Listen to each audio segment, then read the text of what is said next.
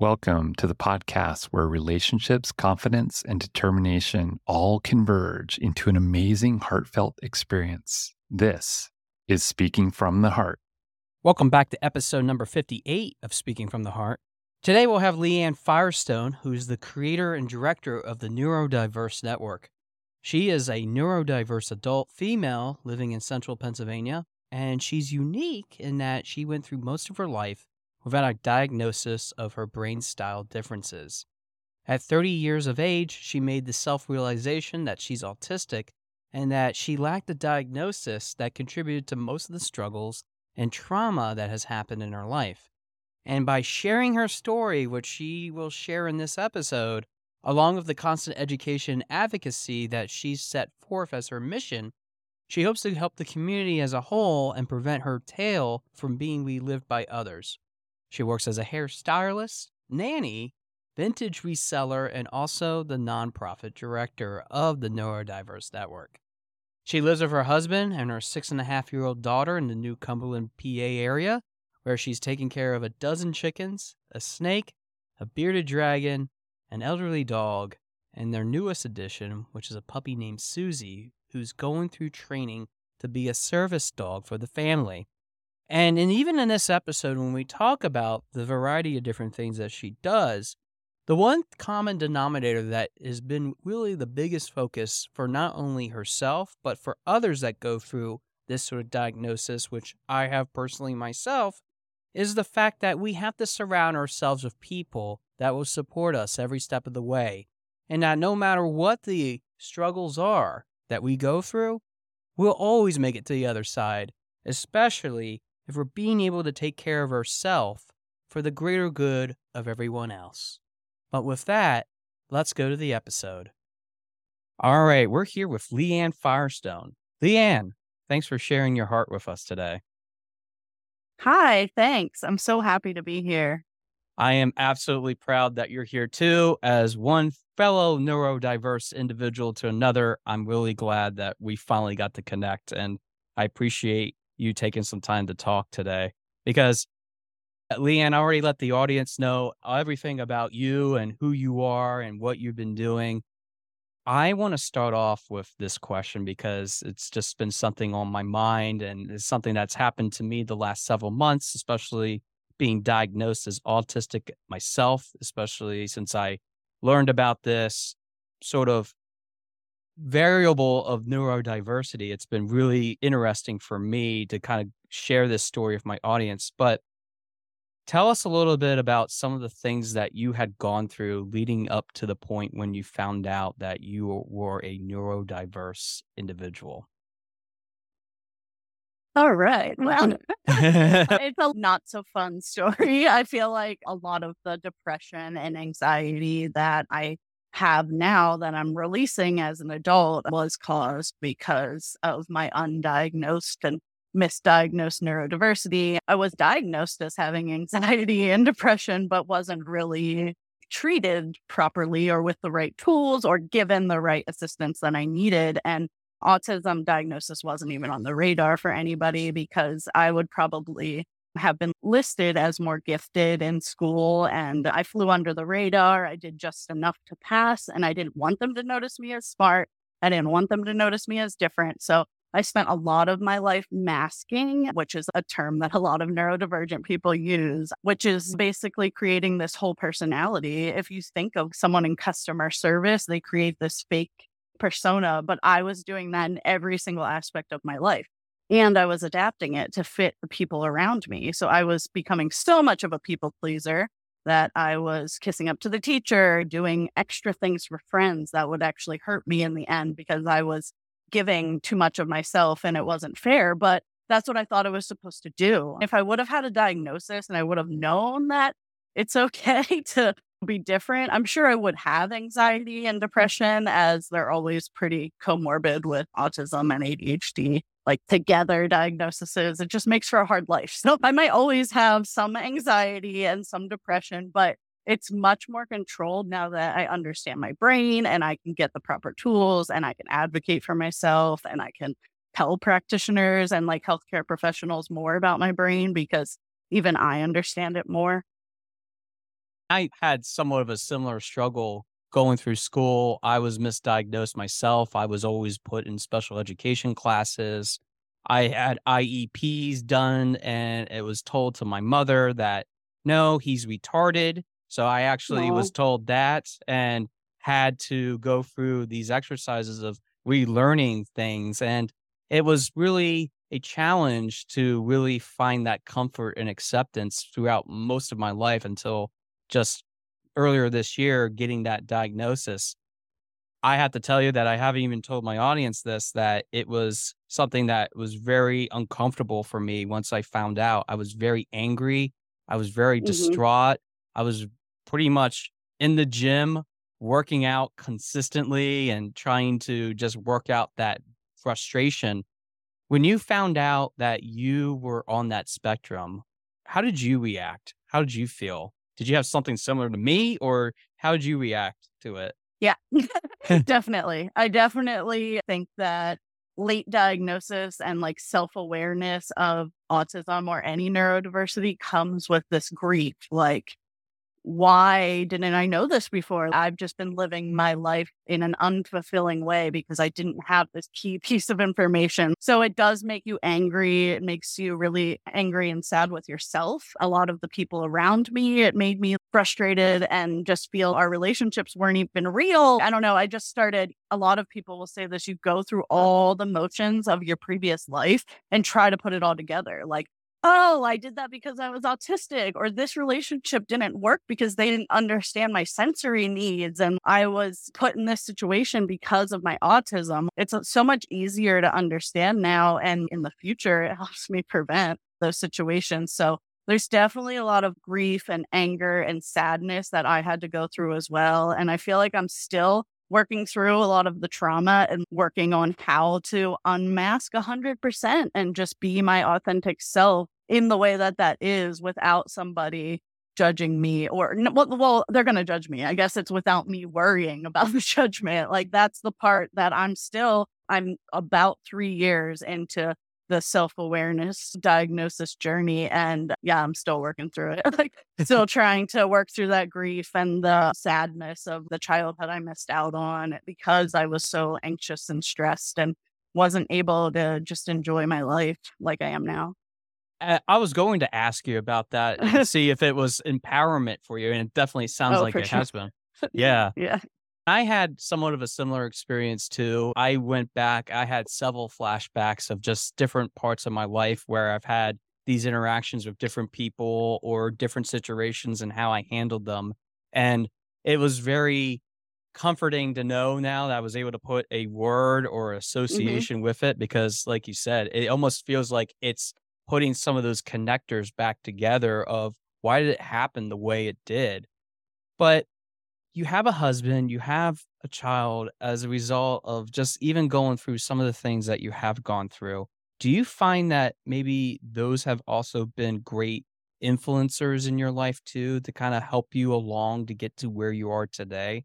Can you tell us a little bit about your relationship as it relates to yeah. being married, especially being on the spectrum? Yeah. yeah. Cause this comes up a lot, I feel like, because some people think that they will never be married as someone that's autistic. They don't want to ever be married. Some people have totally different views on relationships and living with people. So I definitely can't speak for everyone, but my relationship definitely started out really traditional. We met after high school and we've been together, I guess like 13 years or 14 years, a pretty long time.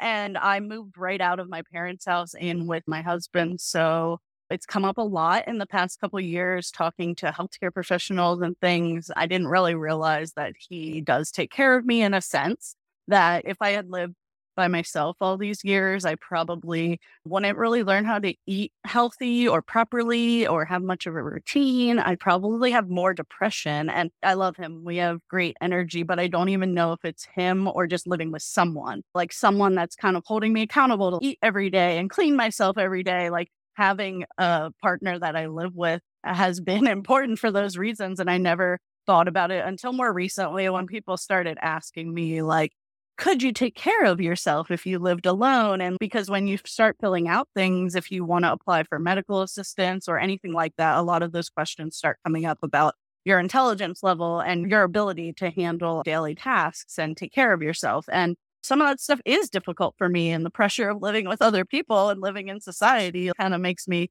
stay on top of it a little bit more. He has been beyond amazing through the whole transition because it was a big life shift to just be like, oh, hey, by the way, I'm autistic. And then as time goes on, I'm like, I'm going to make this my whole life. I'm going to be an advocate. I'm going to start this nonprofit. Are you okay with it? It just was a little bit of a shock, I think, at first, but he's been amazing and he has his own neurodiversity. So I think that that helps a lot because we're not the same. He's not been diagnosed as autistic, but he has different ways of thinking that I can explain my brain differences to him and we can see each other on the same level. And that's been really powerful over the past couple years because in the beginning of our relationship when we were younger, things were definitely more superficial and I'd say, as with any relationship, I think when you're like young in your early 20s and you start a relationship, we didn't have as much to work on. We weren't cohabitating together for years. We didn't have a child. Life is so much different now, and we have to be so transparent with each other, but it's made us so much stronger to talk about our brains too instead of just being like, I just do this because this is who I am. It's I do this because my brain processes stuff differently. And this is what you can do to understand it better. And this is how you can help me. So, relationship wise, when people ask about it, I feel like the weirdest thing I can talk about is how he is able to squish me and apply pressure for me. That's something that people want to hear that maybe a regular partner want to do. We have some interesting things like that. Or when I'm able to just look at him and say, I am overwhelmed and I'm going to have a panic attack. He knows that that has to do with autistic burnout. And that means I'm on the edge and I've had too much socialization. And at this point in our relationship, he's able to read my cues and read my stimming and read my body signs when I'm getting upset. And it's been amazing to have support like that. And I have to support him too. We're very supportive of each other. I don't want it to come off as he's like my caregiver because I don't necessarily need one at this point in my life, but we do a lot for each other equally. This is helpful because I think that, and as you know, I've opened a coaching business myself to kind of help mm-hmm. people go through those sort of different types of experiences. But being autistic myself, it's really enhanced and made me understand a lot more of working with different people. And sometimes we just need that other person to provide that level of support of encouragement, not necessarily doing the day to day, which I know there's different function levels, even when it comes to autism or even being on the spectrum, OCD, ADHD, Asperger's being part of that spectrum now. I mean, I think all of us definitely have different levels of care when it comes to that. Mm-hmm. But yeah, I do want to ask about your child because I really think that living in that sort of household you probably have a unique advantage of being able to show the differences between not only how you handle things, but maybe how the whole world handles things. And that's okay. So, yeah. you mind talking about that a little bit? Yeah, sure. My daughter's six and a half now. So, just to put a time frame on it, she was three, three and a half when I figured out that I was autistic. So the first few years of her childhood being an infant and then a toddler, I didn't realize I was autistic.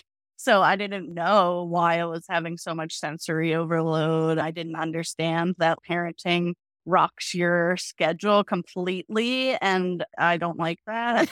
I feel like most parents will tell you you're just living day to day in flight or fight mode for a lot of their newborn time and the first year. And that's kind of what I did. And I just figured it out and made it work. And I knew my daughter was really different than everybody else, but I knew I was different than everybody else. So it was kind of weird. I tried to do all the typical parenting things, none of them worked. She didn't sleep in her own bed until she was five. We had to figure out other things. Like she was potty trained super young, but nighttime potty training didn't come for a long time. And I just couldn't do methods that other people did. We couldn't do timeouts or any kind of punishment that other people did. It had to be different because I knew that whether she was autistic or not, I knew something about her was different and she needed a different way of parenting. I definitely followed a more gentle parenting approach and more of a natural parenting was kind of the group that we fell into. So we were these calm, gentle parents, but there was no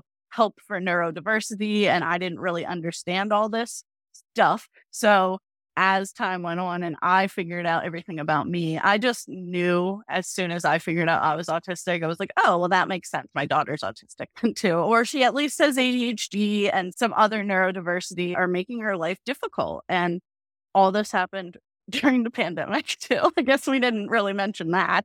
3 mm-hmm. years ago would have been pandemic time. So all this stuff that happened, I wasn't able to get her diagnosis. I wasn't able to get her help from the CAIU and the intermediate units because they were flooded with children because the pandemic just happened and then it was opening up and everything was just a big mess because of having restrictions and masks and scheduling was more tight and just all of it. So I just kind of parented her the way that I thought I would want to be parented. And I feel like that's still what we're doing. But now that she's older, there's a lot more communication. And I think I did have that advantage that some neurotypical parents don't have because I understand her brain.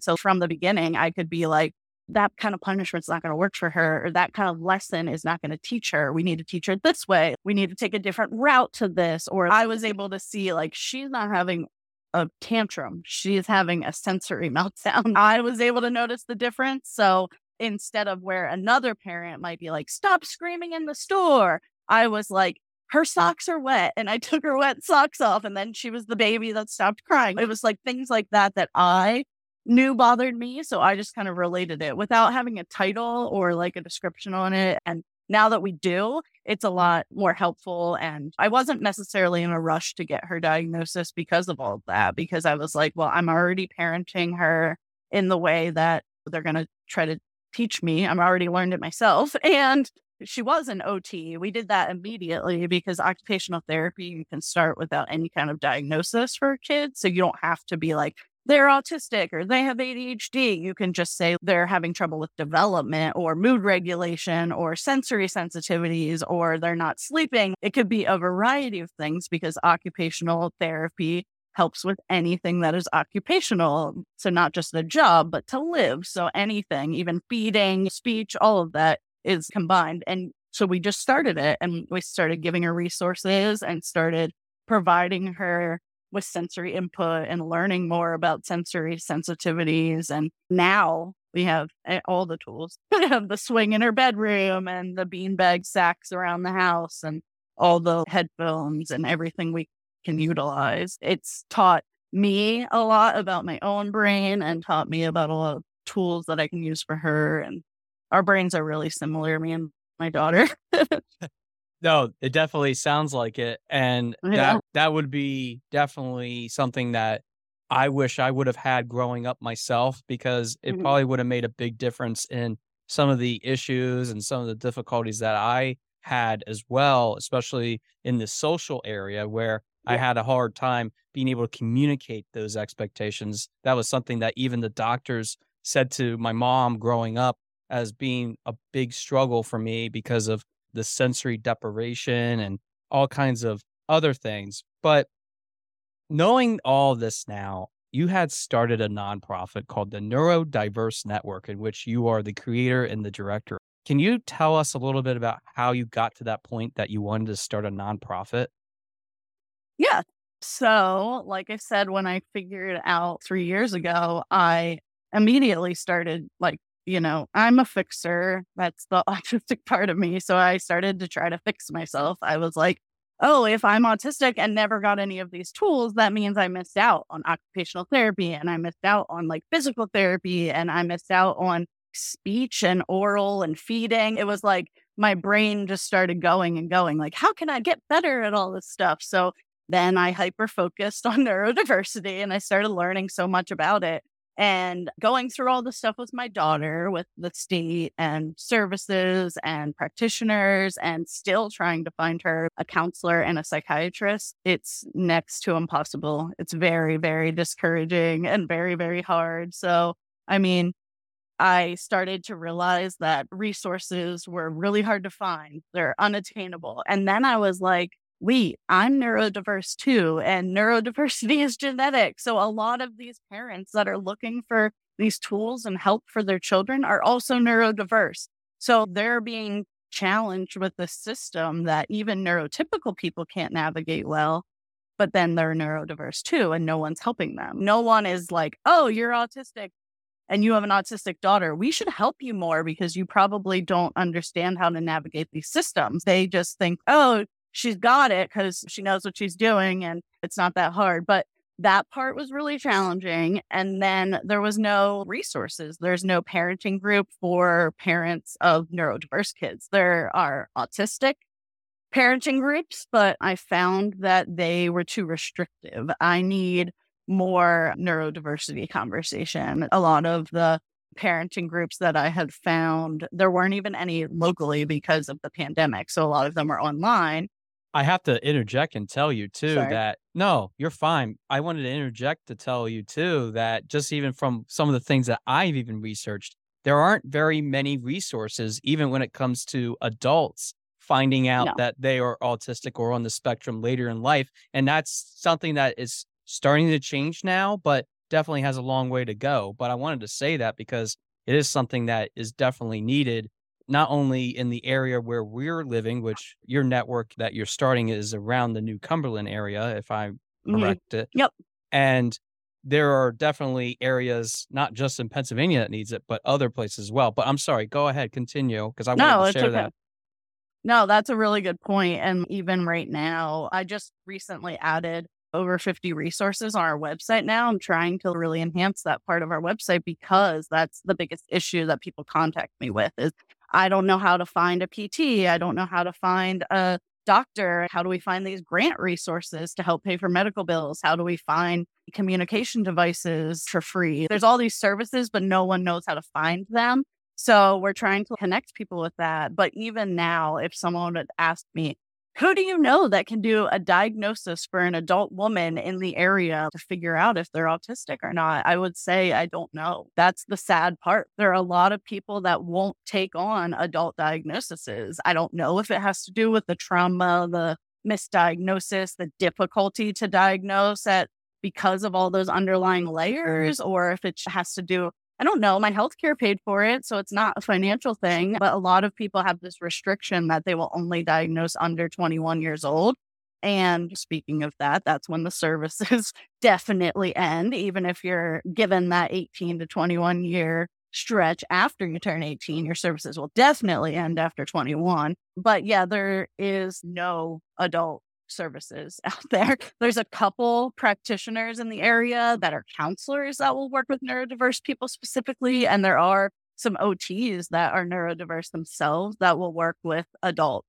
But it's getting your insurance to pay for that can be difficult or completely impossible. And finding the energy and it's uh, hard to find the words to put, but it's kind of like demeaning and it can be hard to get help with these kind of things. It can be hard for me to go in and be like, I have trouble cutting up my food. I'm almost 33 years old. Can you teach me how to do it? Like that can be really degrading for me to say because I've been doing it my whole life and I've never seeked out the appropriate help. And obviously those practitioners are great, but even getting care and improving your life can be difficult when you've kind of done it this way and didn't realize that it was hard or that you could have had tools given to you. So I'm the big, big, big part of the network was started just to help relieve people of all those issues that I went through. It's like I want people to be able to go on there and look and see, oh, I can start OT with this doctor, or there's a grant that might help OT with this therapist, or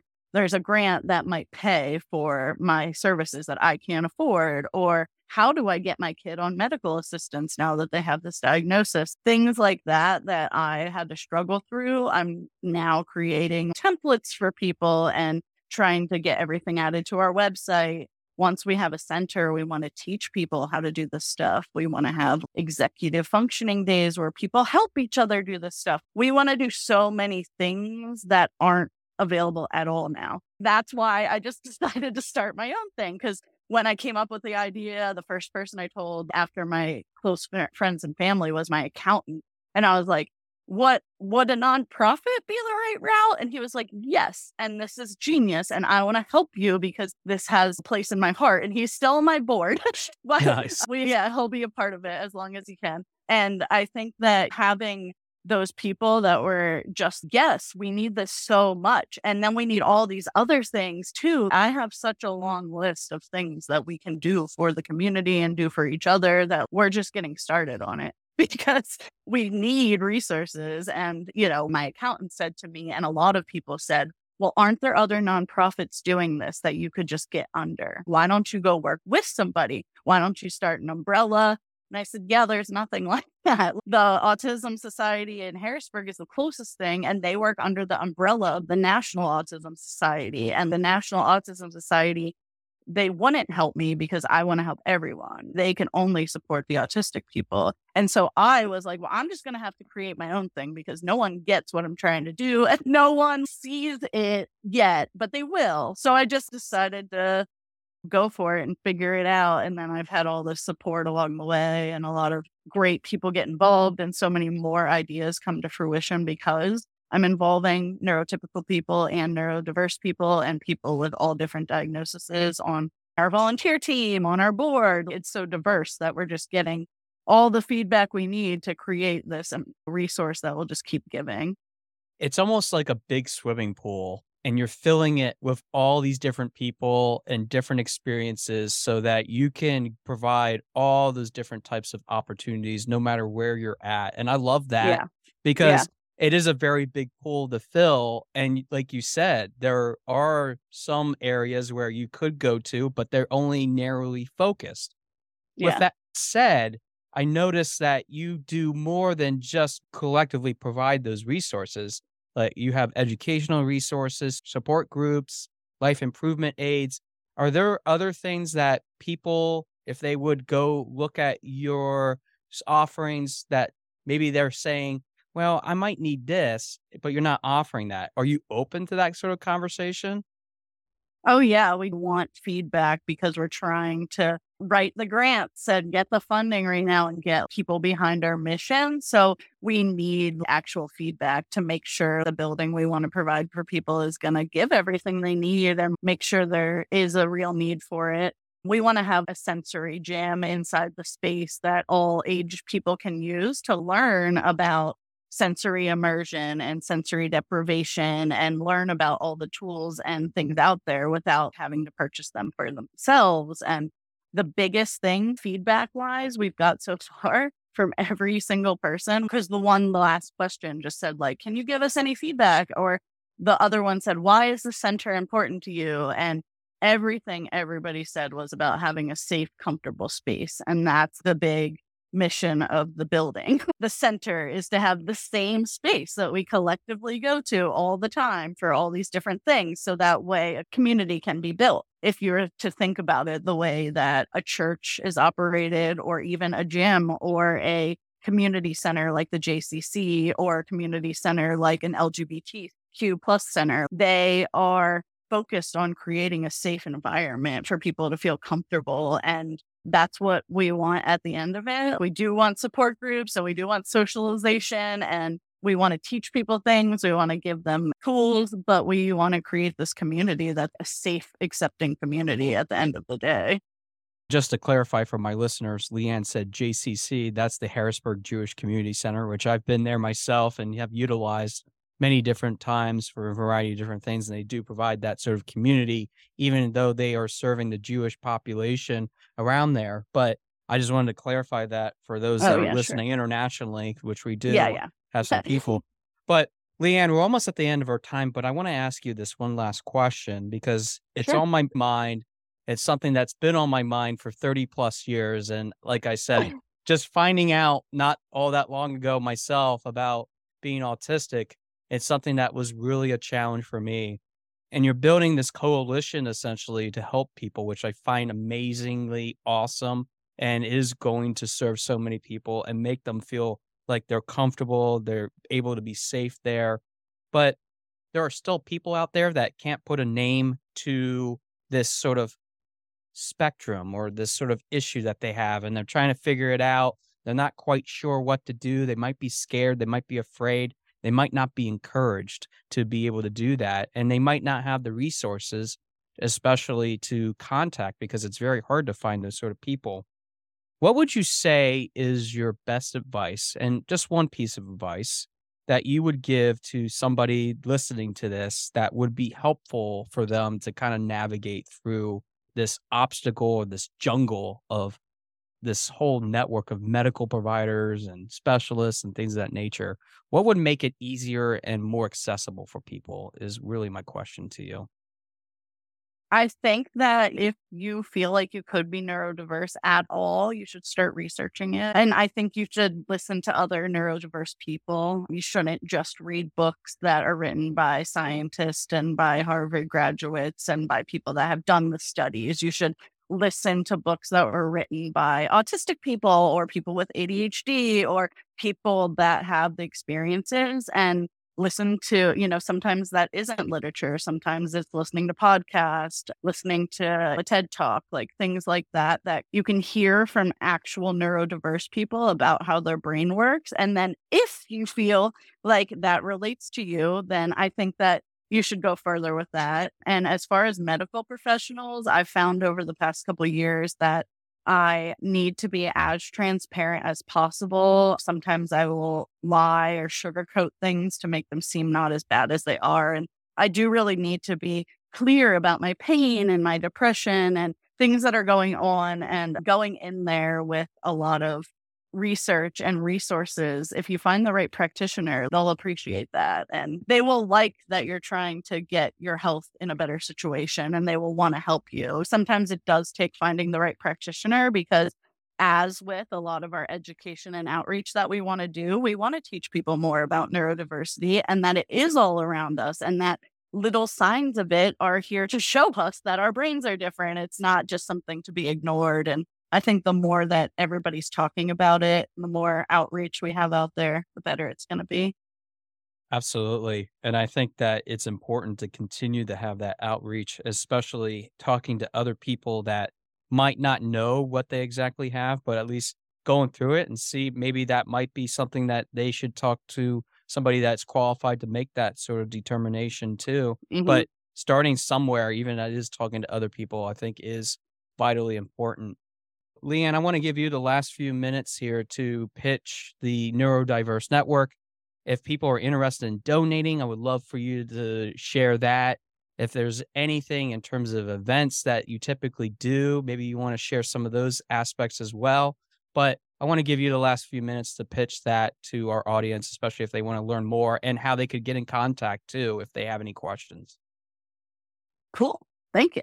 So I do want to tie it in a little to the last question you just said, because a big thing about our center is we don't want to really have restrictions. We don't, we are trying to get all this funding because we want it to be free.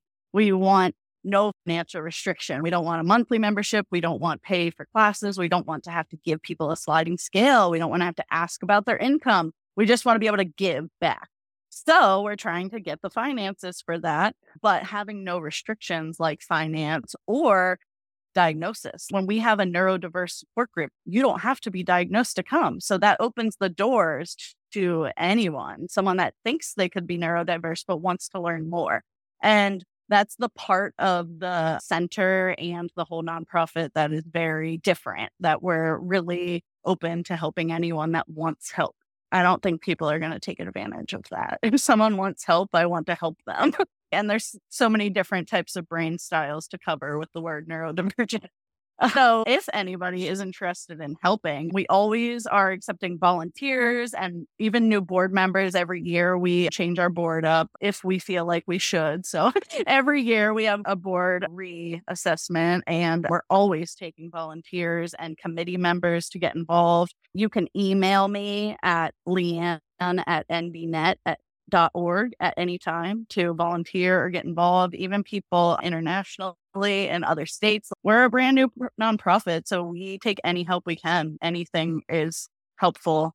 People that would like to help us in a financial way, the best way right now would be to sign up for a monthly donation on our website, even if it's only five or ten dollars, just showing that we have a lot of supporters that are willing to subscribe to this monthly donation to support us in the future as we grow is really helpful to have right now as we're applying for funding and grants.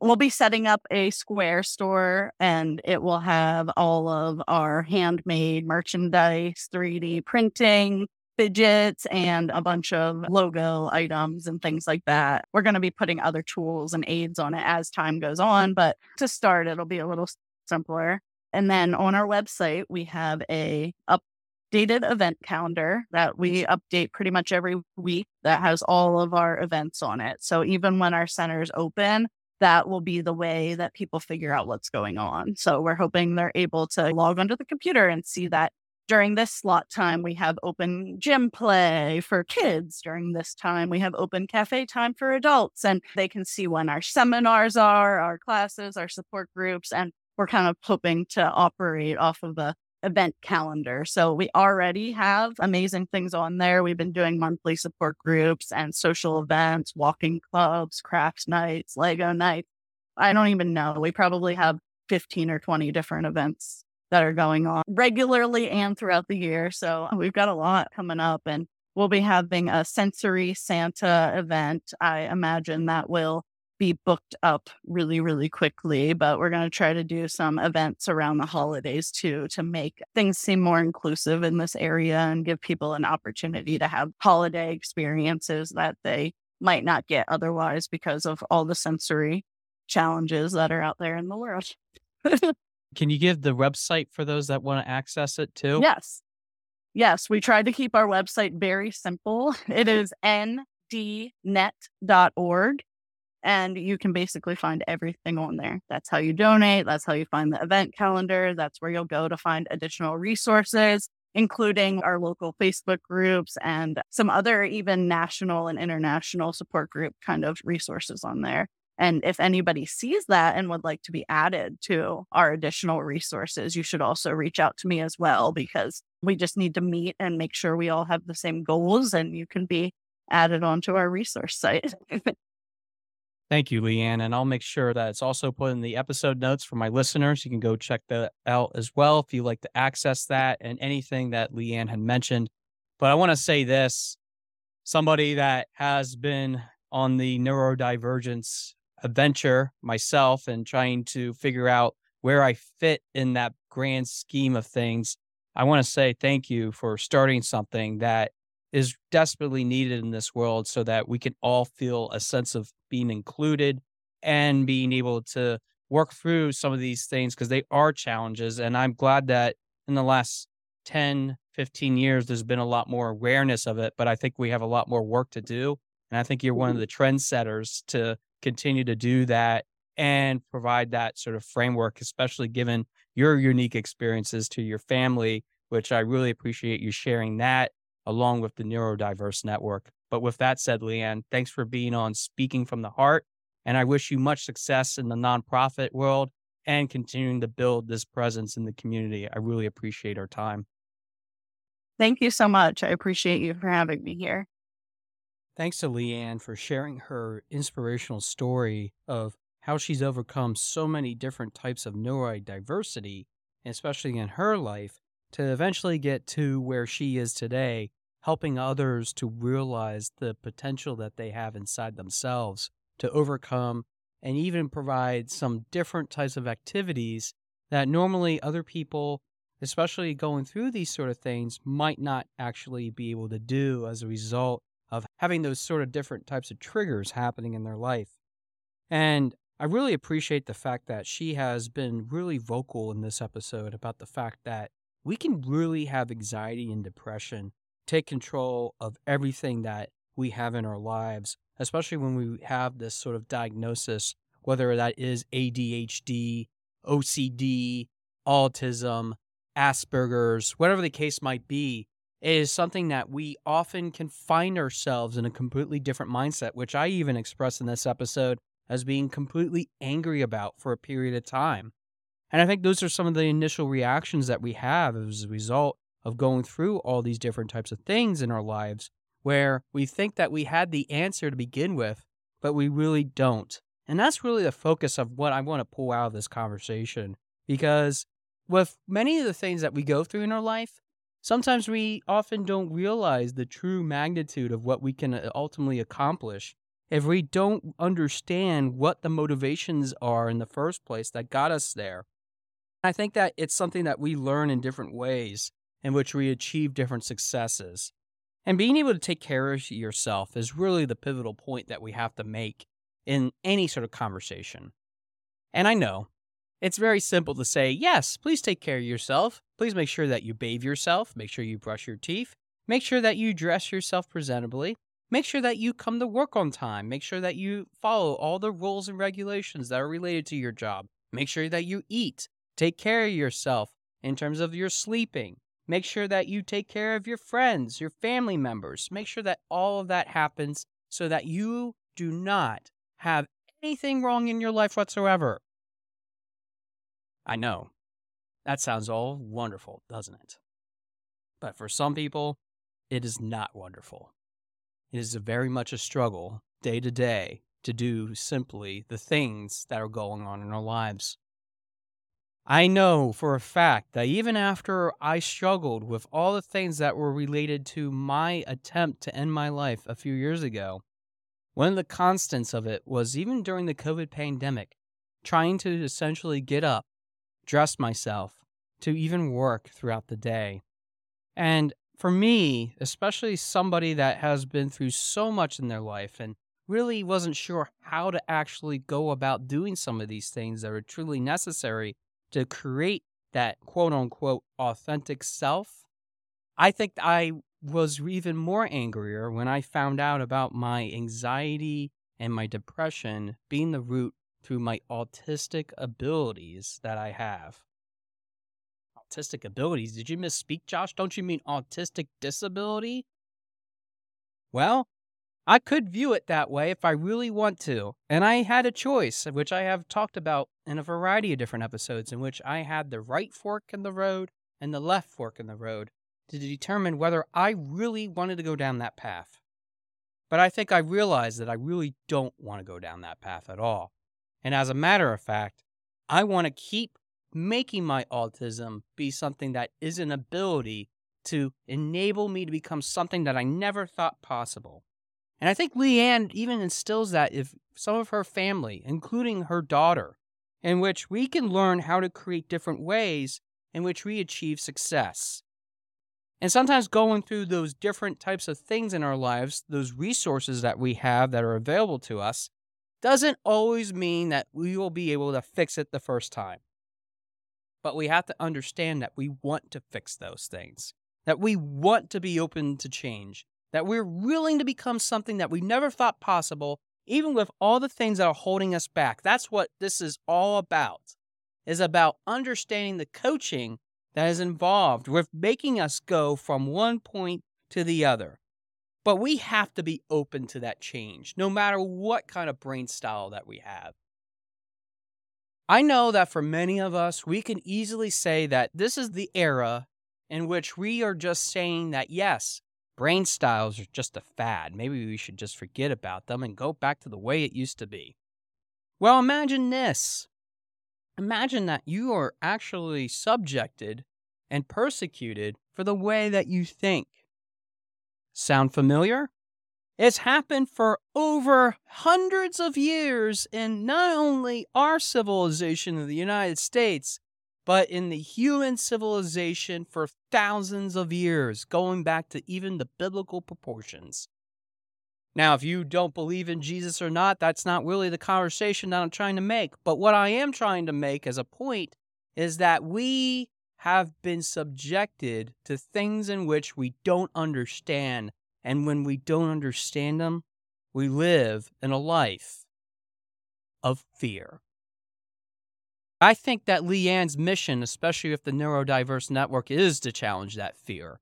It's to challenge something that we often think about as being taboo, something that we often think as not wanting to deal with in the first place because it's too scary to be what we are going to become on the other side of that. It's really about being able to understand that being safe and comfortable in an environment in which we can thrive in is fulfilling one of the most basic tenets in our whole entire existence, which is why we have to start researching, which is why we have to start learning, continuing to have the conversations that are often tough and difficult to have in the first place.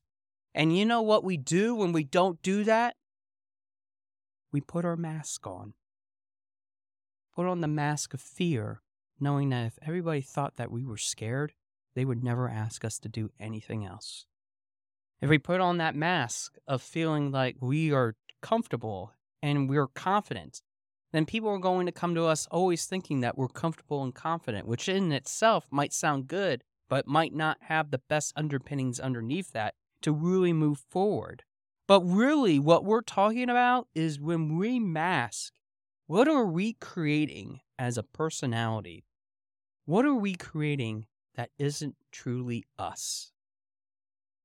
The whole purpose of my business, Your Speaking Voice, is to find that untapped potential that we normally don't think about.